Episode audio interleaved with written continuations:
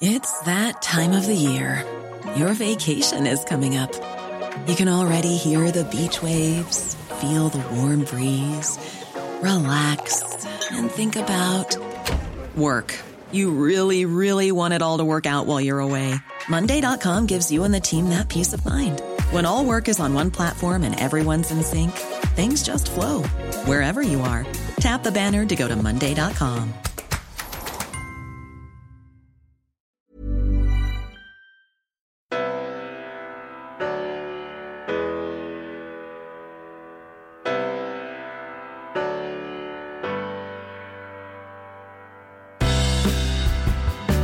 I'm Julia Gillard, and this is a podcast of one's own. My guest today is one of the world's leading thinkers and practitioners on women's leadership, and she's just joined us as the inaugural director of the Global Institute of Women's Leadership at the Australian National University. Michelle Ryan is a professor of social and organisational psychology who famously uncovered the phenomenon of the glass cliff whereby women and members of minority groups are more likely to be placed in leadership positions that are risky or precarious. Research into the glass cliff was named by the New York Times as one of the top 100 ideas that shaped 2008. And in 2016, the term, the glass cliff, was shortlisted as Word of the Year, maybe that should be Phrase of the Year, by the Oxford English Dictionary, Welcome to the podcast, Michelle. Thanks very much, Julia. Now, we're both based in the UK at the moment, quite a long way from Australia, which has uh, been home for both of us and will become home again when we can get back there. I'm in London and you're in Exeter, having been hunkered down for the pandemic. What's the last 12 months been like for you? Yeah, it's been an interesting time to be so far away from home. I mean, I've been living in the UK for 17, almost 18 years now, but I still call Australia home, as they say. But it, has been an interesting place to be over the pandemic. I'm really lucky we live in quite a rural location, so we've actually got eight acres to sort of spread out in, to walk the dogs, to sort of be there. But I mean, the UK has been an interesting place to see all of this unfold, and even more interesting to see the differences between Australia and the UK in, in, in how they've been dealing with the problem, but also, you know, how people have been been approaching the issue as well. For those who aren't familiar with UK geography, can you describe where you are? And you do have the most remarkable house, and I know that this isn't Better Homes and Gardens. I'll leave that to my good friend Johanna Griggs, but you should tell us about your remarkable house. yeah, so we live down in Devon, so it's very sort of rural and idyllic. I'm at the University of Exeter, which is a world leading university, but I'm lucky enough to be able to live 10 minutes away and live in the middle of a field. So I live in a 1880s railway station and in the 1960s a whole lot of railway stations were closed down so a lot of these rural small stations and we live in one of them. So as an Australian to live in something with such history and such heritage and, and just be able to wake up and open the back door and be on platform is quite amazing. You are, of course, going to come home to Australia to lead the Global Institute for Women's Leadership at ANU. But before we discuss that, I want to take you right back to the very beginning. Now, you've said about yourself that you were the girl that was good at science at school. Now, can you talk to us about that? Why science? What was it like being the girl who was good at science? And in all of that, when was the first moment that you said to yourself, I reckon girls get treated a bit differently to boys? Yeah, I, I, think science is an interesting one. It was just something that came naturally to me. I think I liked the systematic nature of maths and I liked the scientific method. And, and for me, those sorts of things just made sense, I guess. And I enjoyed them. I liked figuring out problems. I liked solving issues. And for me, as a girl that was good at science, when I was trying to work out what I wanted to do when I left school, when I went to university, everyone said, well, you should just study science. That, that's what you should do. And so I did. I studied maths, I studied physics, and even though it was super interesting, I, you know, I really found it incredibly fascinating solving problems wasn't enough. It didn't get my my blood sort of really going, and and I actually dropped out of university. I ended up working a number of jobs. I was a barista. I made donuts. I made sandwiches, and then I took some time off and I travelled around Europe. Came back to Australia and thought, actually, I'm going to try something a bit different. Instead of being good at science, I'm going to try something that's a bit out of my comfort zone. So I studied psychology, I studied sociology, I studied philosophy, and I studied women's studies. And, and for me, that was really when my, I guess, political awareness really started to take off. And I could suddenly solve a problem that was relevant to me. So, not just an abstract problem like a mathematics problem, but a problem that really implicated me about how women were treated, how they were viewed, the objectification of women, the inequality. And I think learning about those social problems that needed to be fixed, that's what really sort of lit that fire for me. Bringing all of that together, I guess, using, I guess, psychology to look at these sorts of things you get the best of both worlds. So you get this scientific method, so you can it's rigorous and you know there's an experimental aspect to it, but then you're really trying to solve what I see as important social problems. And which parts of Australia were you in when all was this was happening? You grew up in which part? Very much East Coast. I was born in Sydney and really grew up in Canberra. So I, you know, was a, a small child in Canberra. I went to university in Canberra because ANU was the closest university to, to where I lived, really. And I ended up staying there and doing my PhD there as well. So I'm very much a Canberra girl. Moved to Melbourne after my PhD and on my way to the UK, but a lot of time in Canberra. So it's going to be very interesting to come back after so many, almost 20 years, to see what Canberra is like now. My understanding is it's changed enormously. And who were the political figures that you remember from your childhood, given Parliament House would have been sort of up the road? no matter what part of Canberra you grew up in, Parliament House is a big dominant feature. Yeah, absolutely. Absolutely. So, you know, I guess as coming through as a teenager and those sorts of things, it was very much sort of Bob Hawke and, uh, you know, the sort of statements he might make when we were, you know, won the America's Cup. And, and I think he was a big figure. I mean, he was someone who was incredibly charismatic charismatic, very likable, you know, really felt like he was someone that we could relate to. We would always watch, you know, the news at home and, and, and sort of seeing him on, on television was great. I guess as I got a little bit older, I think seeing Natasha Stott Despoja um, on television, seeing someone in, you know, in big black boots go in into into Parliament was something that was really inspiring to me. So she's she's about my age, a, a couple of years older, and and for me, I think that was incredibly inspiring to see someone like me in Parliament House. For those who aren't aficionados in Australian politics, Natasha Stott Despoja was uh, one of the first women to lead a political party. She led a smaller party called the Australian Democrats, but she was uh, very young when she did it and very much remembered as a role model as a result, and still working on causes for women and girls, particularly uh, against violence against women.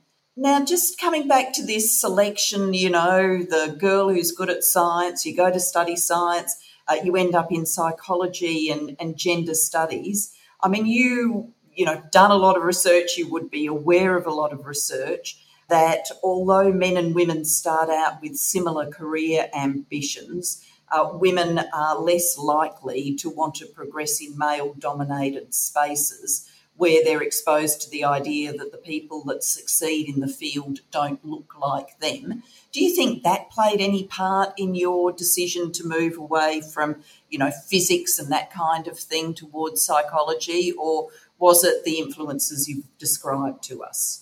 That is really interesting, actually. It, it, there's a funny anecdote, actually. When I came straight out of school, I did have this small inkling that I wanted to study psychology. I'd never studied it in high school, but I did think, oh, human behavior, that's sort of interesting. And when I first enrolled at university, I, I, thought, well, maybe I'll study physics and psychology. At the time at the Australian National University, both physics and psychology shared a building, so they were within the same building.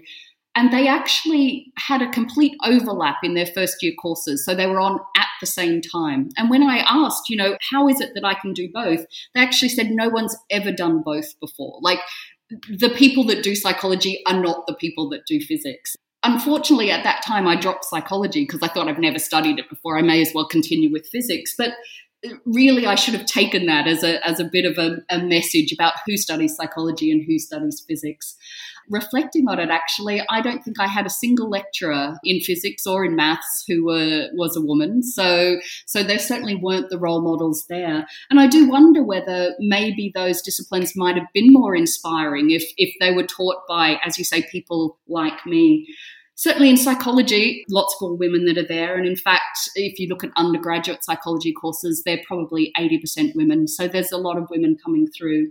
It's still male dominated in a lot of areas, though. If you look at who makes professor, you know, who's giving the big keynote addresses, who is sort of leading up the conferences, there, there are still a lot of men there. They're definitely disproportionately there in those leadership positions.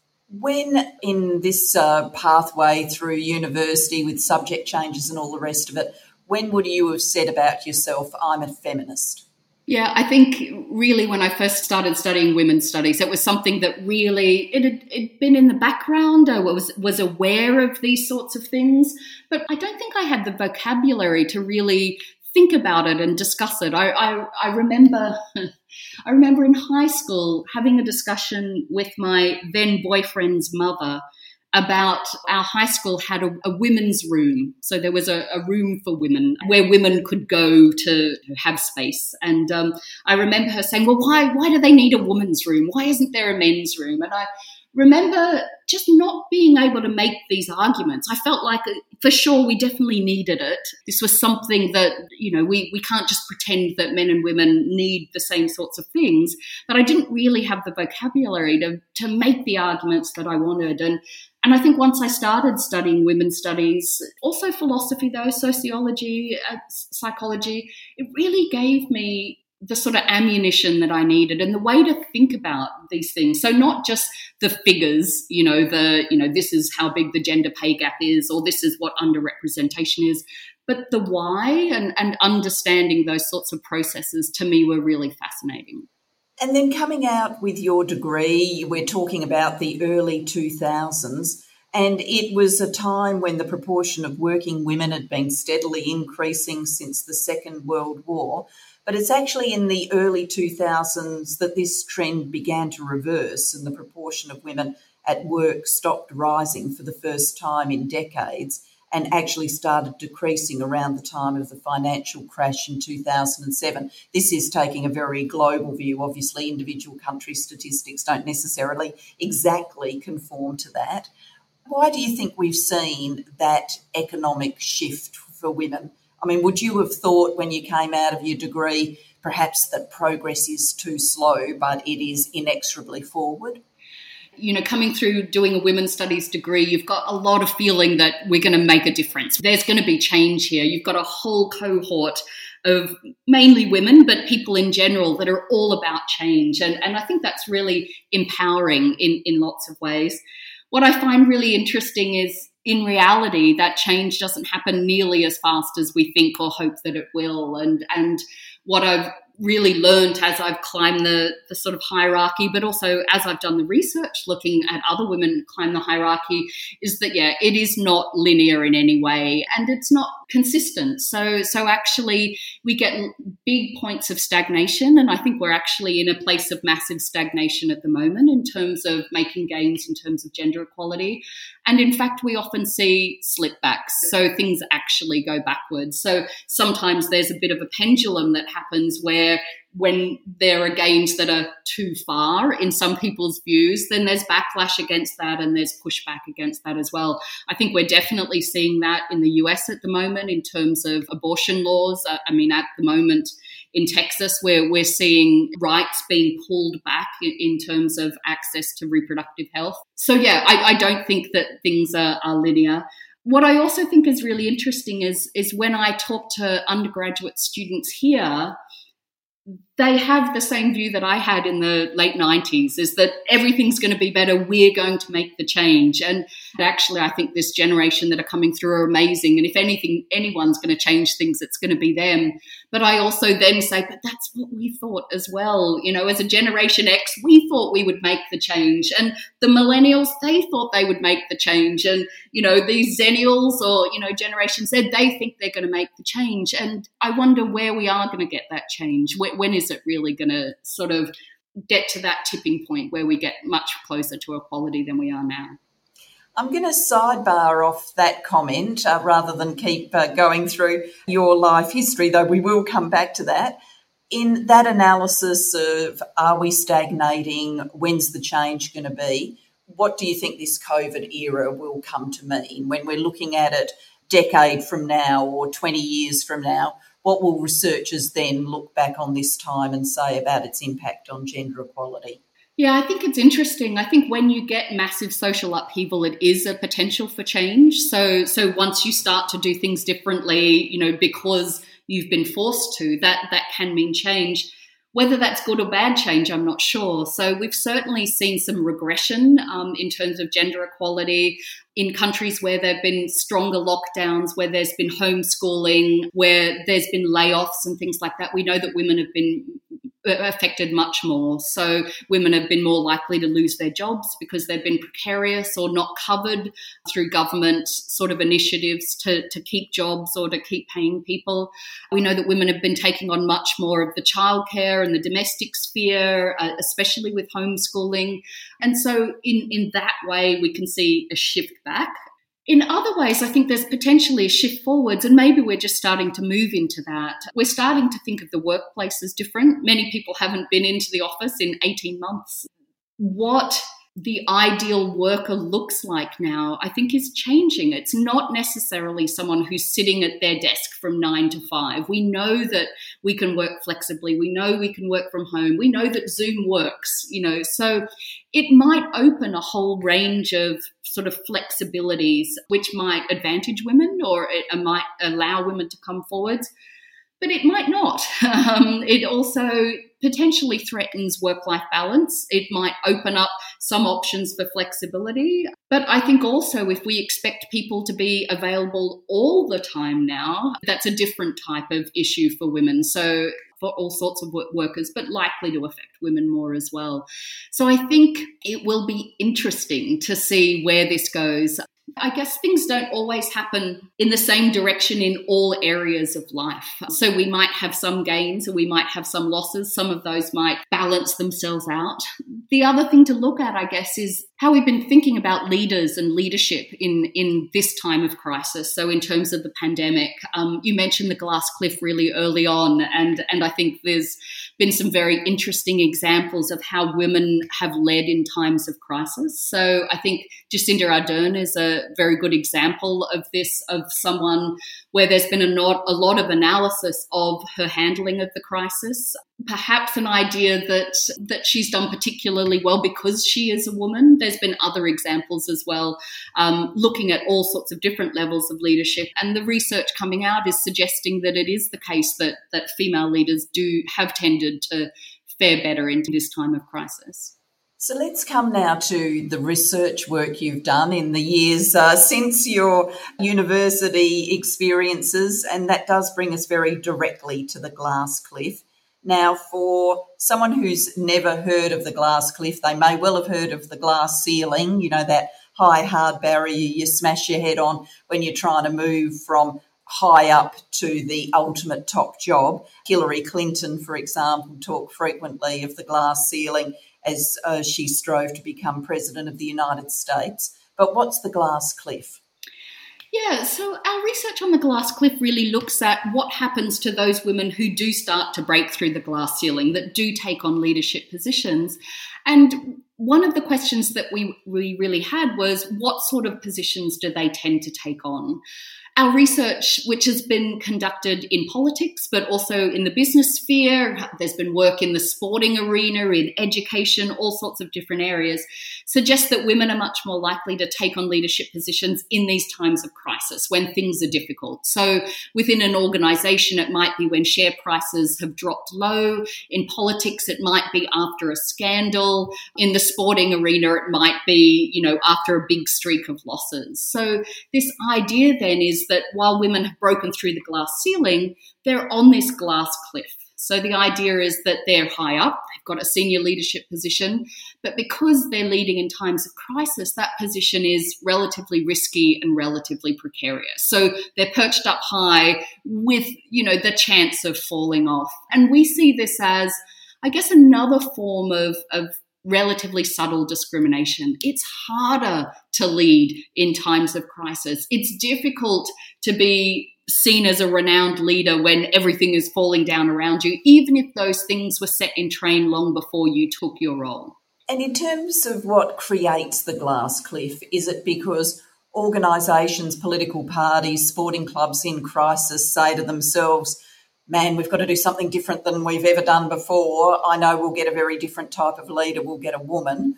Or is it that those jobs get advertised and people with choices, you know, tending to be men who perhaps can pick or choose from a variety of jobs, say, there's no way that I'm going to go for that one because it's a poison chalice whereas a woman will step forward because it could be her only opportunity to lead. Which of those do you think it is?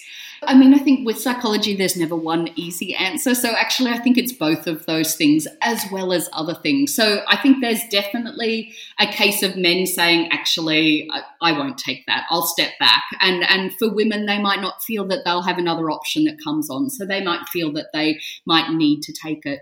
I think it is also the case that it could be about trying something different. There's some nice research in Japan that looks at what happens in times of crisis, and they don't have very many female leaders in Japan. But when an organization is in crisis, they tend to appoint someone from outside Japan, so often a Westerner. Um, so it is this idea that we'll try something different. I think if I was to be also a little bit less charitable, I think there is a little bit of setting women up to fail. So, not just that men step back and say, no, I don't want it, but actually they say, why don't you take this one? You know, so so there's not just a you know an absence of men, but but definitely pushing women forward. And and then you get to say things like, well, you wanted to lead, here's your opportunity, go on.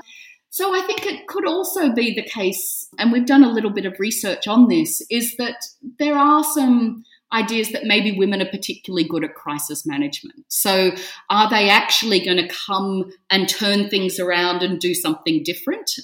Or is it actually just that we want people to think that we're doing something a little bit different? And there's some subtle nuances around that about whether it looks good to change things or whether you think it will actually resolve in you know long term change.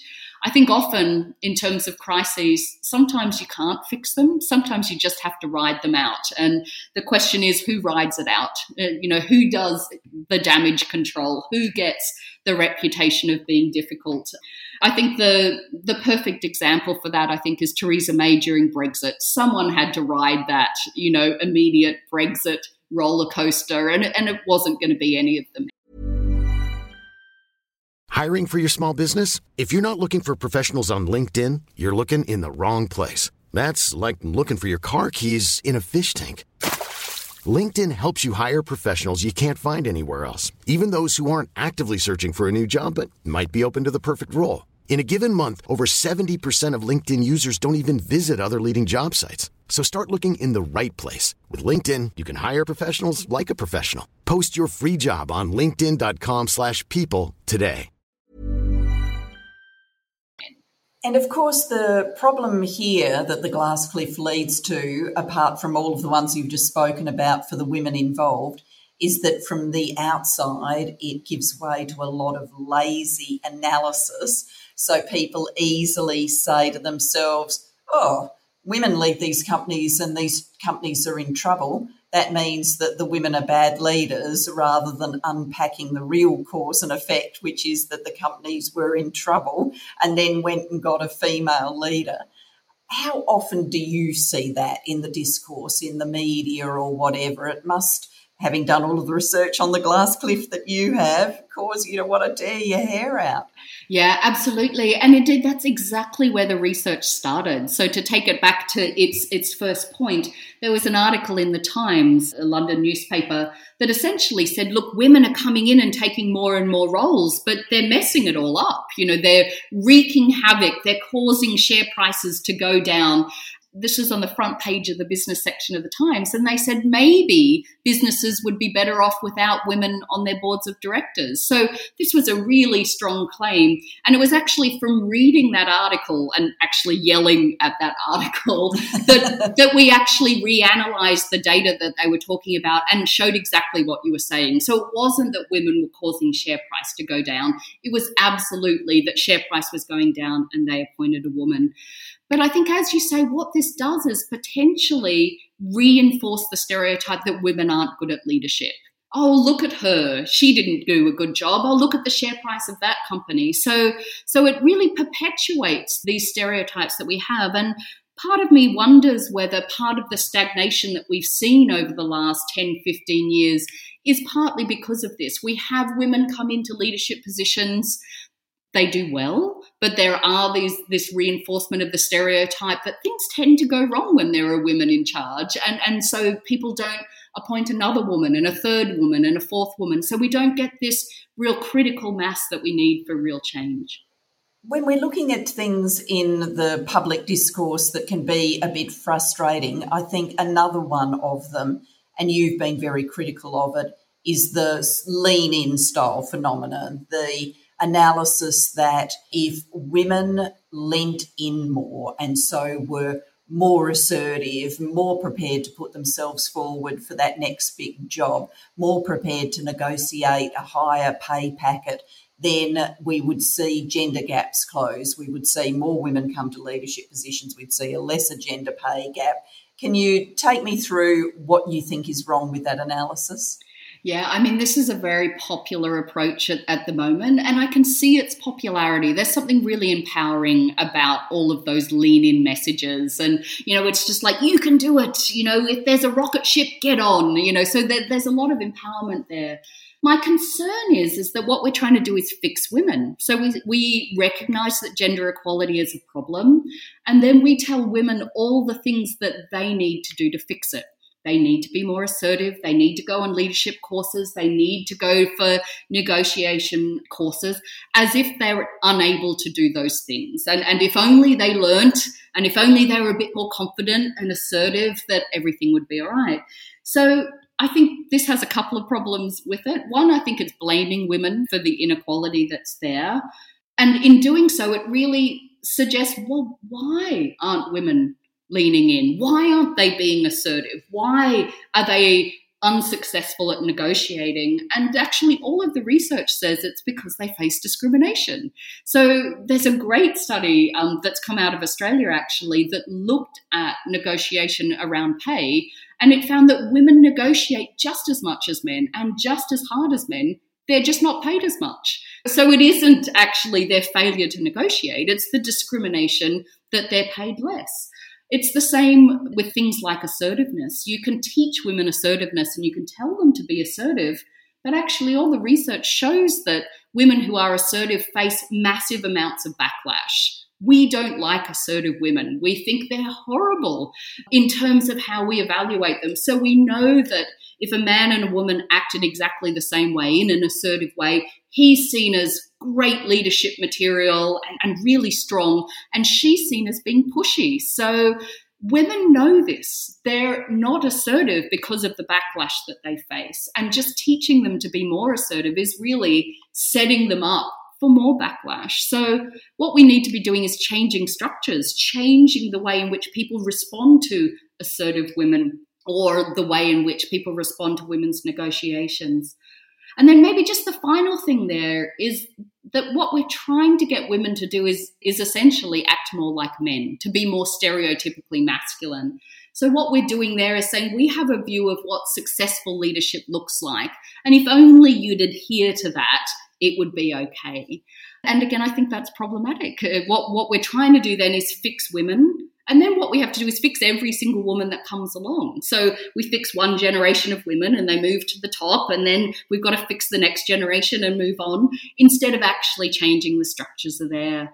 And, and I think in some ways, the biggest problem about this is that this is a strategy that works for some women and actually for a very small minority of women. And these tend to be privileged white women that, that can sort of get away with it. So while it works for some and they can then be lauded as this sort of oh look it, this works look at this success it doesn't work for most women and that's why it doesn't really lead to systemic change I think that's absolutely right. And part of the whole lean in movement, too, has been about recommending individual strategies to women for managing work and family life rather than looking at the sort of deep seated structural questions about how societies are treating the availability and affordability of childcare, the true division of domestic labour or the fairer division of domestic labour. What, what's your observations on all of that, both from the research perspective and anything personal you want to say as someone who's uh, navigated their career whilst also navigating family life? Yeah, I mean, I think in some ways these are things that we think is easier to fix. It's easier to fix women than to bring about systemic change. It's easier to talk about work life balance than it is to actually pay for childcare or proper maternity leave. So these quick fixes I think it fits very well with a very individualistic sort of neoliberal kind of approach, isn't it? Which is, you know, if you work hard, if you do it right, if you fit within the system, you'll be successful. Of course, changing the system is much more difficult. Looking at the division of labor within one's household, we can make all the things about saying, well, I like cooking or I, you know, I'm better at the gardening or the, you know, the childcare or those sorts of things. These are all our individual choices about how we as a couple decide to divide labor. But it's very interesting that all couples just tend to divide their labor, you know, in very, very similar ways. I think it's much more difficult to then address that and change that. But yes, I, I think there are models of where this is more or less successful. So I think in a number of Scandinavian countries, in terms of the provision of childcare and maternity leave and paternity leave, these do lead to good gains. There's not perfect gains either. And, there's also new evidence coming out that there's backlash against those changes as, as well, which is interesting. Now, you are in the throes of packing up what has been a long term life in the UK to get back home to Australia and particularly back home to Canberra. And we all know that in this world, um, traveling from one part of the world to the other is not exactly how it used to be. So there's hotel quarantine and all the rest of it. But I want to ask you not about the logistics of it. I'm sure you could talk about that for a long time, but the motivation for it. What made you decide that you would really like to be the director of the Global Institute for Women's Leadership at the Australian National University, which we describe as the sister institute to the Global Institute for Women's Leadership here at King's College London? having been in the UK for a long time, I felt like I this was probably my place. You know, you work out a system and how it works. I feel like I've been really sort of well treated here in, in some ways. I've been very much supported in my career. But when the Global Institute at ANU came up and I was approached to apply for it, I just thought, oh, if I made up the perfect job for myself, it would look exactly like this one. So it's very exciting for me. Uh, it really is that balance between research, so real evidence based research, but then applying that research. So saying, how, how can we take this research and really affect change? And, and I think that's what Jewel, the Global Institute for Women's Leadership, is really trying to do. It's that sort of three pronged attack of research activism and and really implementation of policy change and and that excites me. And there's something about coming home to do that which is really interesting as well. So to actually come to the same university where I sat in my you know first year women's studies classes and, and really where my feminism was born is is really exciting to me.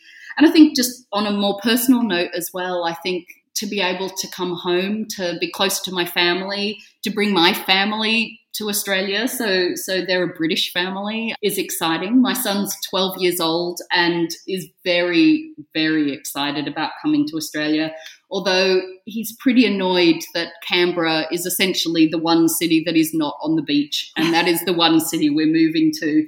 But I think they're all excited. Uh, I, my partner, is, as well, has been incredibly supportive. You couldn't have asked for a more proud, supportive partner, um, which has been great. So I think we're looking forward to a new I, guess, part of our lives. You know, it feels a bit like coming home for me, but also the beginning of a, a big adventure. So, all of those listening can expect to hear a lot from you and the Global Institute for Women's Leadership once you get in and are able to really get stuck in and started. It's going to be so exciting. Now, I'm going to move to the uh, last few questions of the podcast. I always ask my guests to comment on a fact, and my fact for you is that even though 80% of psychology undergraduates are women, only 33% of psychology professors are women. Why is that? yeah, well, you know, if we could solve that problem. Yeah, I mean, I think it, it is really interesting. One, psychology is an incredibly popular course. So a lot of people go into it not wanting to be professors or to do research. So it forms a really good basis for a lot of different careers, which I think is great. So it is incredibly popular. I do wish more more men would do it. I, you know, I, I actually think it's a great building block to understand a whole lot of things in terms of human behavior, but also within the scientific method. It's great for social science research. It's great for HR professionals and all of those sorts of things. So one, it'd be great if there were more men studying it. But yeah, then in terms of that academic pipeline, you see it every day. You just see at every point of where you can go up, more and more women leak out of the pipeline. And I think it is interesting because there's a lot of research in STEM, you know, in, in science, technology, engineering, and maths to get more and more women in because they don't have that base level of women. A lot of people say, well, psychology's fine. You've got so many women in there. There isn't a problem. But I think the fact that they are leaking out is, is not about how big the base level is, but what success looks like and what leadership looks like, what good academic work looks like, what a professor looks like. And, and I think that's the same across psychology and STEM and classics and philosophy and all of those sorts of things. So so yeah, I think it is how we keep women in that pipeline. Um, I think a lot of women tend to drop out at that at the end of their PhD postdocs. So and they move into industry. That's okay as as well. There are really good careers there as well. But yeah, there is just something about women stagnating along the way or or dropping out. And I was really lucky. I had a lot of role models, some of them men, some of them women, who just really encouraged me every step of the way. And um, I'd like to hope that I can do that for other sort of women coming through. What's the worst misogyny you've had to deal with? Oh, it might be a little bit related to your your last question. I don't know whether it's the worst, but it's the one that absolutely stands out for me. I was quite a junior academic and I wanted to go up for promotion. I think from senior lecturer to associate professor. And I went to my head of department and I asked him whether I could go up for promotion. I brought my CV, all the selection criteria, and all of those sorts of things. And uh, he looked at it and he said, Well, you meet all the criteria, but I think you should wait one more year before you go ahead. And, and I said, Oh, okay. Uh, what, what do you think I should do in that year? He said, Oh, well, I, I don't know, but you know, if you don't get promoted, you'll be sad and you're one of my happiest little workers. So, so I think you should just hold off. And I mean, I really thought he was going to pat me on the head. It was just so condescending. And so, I mean, it's not big and it's not egregious, but it was just one of those small things for someone that should have been pushing me forward. And he was kind in some ways. He was really worried about my emotions, but so much more worried about my emotions than my actual progression and worried about me being sad rather than being angry that I wasn't being promoted. And for me, I think that's really sort of emblematic of the type of misogyny that's there. It's often not big and in your face. It's not often these days that we get people just looking at you saying you can't do that but it's the small little indications of saying well maybe you shouldn't do it which which i find quite egregious Wow, that's quite a tale. Now, if you were all powerful, what's the one thing that you would change for women? If you could only change one, what would it be? Oh, I do think the domestic division of labour. I mean, I, I do think this might just be someone that's been in lockdown for a long time, but um, but but I do think actually this underpins so many different things about confidence and about availability and about careers and and all of those sorts of things. And The, the reason I say that is because for me, within my area, looking at workplace gender equality, and, and I've got to admit, the work that I do tends to be very professional, middle class, you know, workplace gender equality there's so many interventions at the workplace level. We're really trying to do all of these different things of policy and practice, and there's unconscious bias training, there's all sorts of things going on. But I think unless we address the other side of the coin, of the work life balance coin, and unless we actually look at how society's structured and gendered, and I think a lot of that starts at the home that's where all of the stereotypes start about what men can and can't do, what women are good at and not good at. So, so while flippantly it might sound like I just want to do less cooking, I actually mean that that actually if we change some of those really basic things that we're doing at a basic level, I think that actually has more chance of changing our gender stereotypes than anything that we do in the workplace. Virginia Woolf says let us never cease from thinking what is this civilization in which we find ourselves? What are these ceremonies and why should we take part in them? What are these professions and why should we make money out of them? Michelle Ryan says. Oh, I think that never cease thinking is is a good place to start. And, and I think it's not just thinking, I think it's questioning. So for me, with my research, I, I just think always keep questioning, not accepting the way things are, the explanations that people are given. Oh, there's gender inequality because women choose to stay at home. I think questioning these things from the outset, I think that's where we get change. Absolutely. Thank you so much, Michelle, for the conversation and for coming on as the director of the Global Institute for Women's Leadership at ANU. It's going to be a fantastic uh, year next year when you're there leading away, and I'm sure that many listeners to the podcast will be following the work. Thank you for coming on the podcast today. Thanks very much, Julia.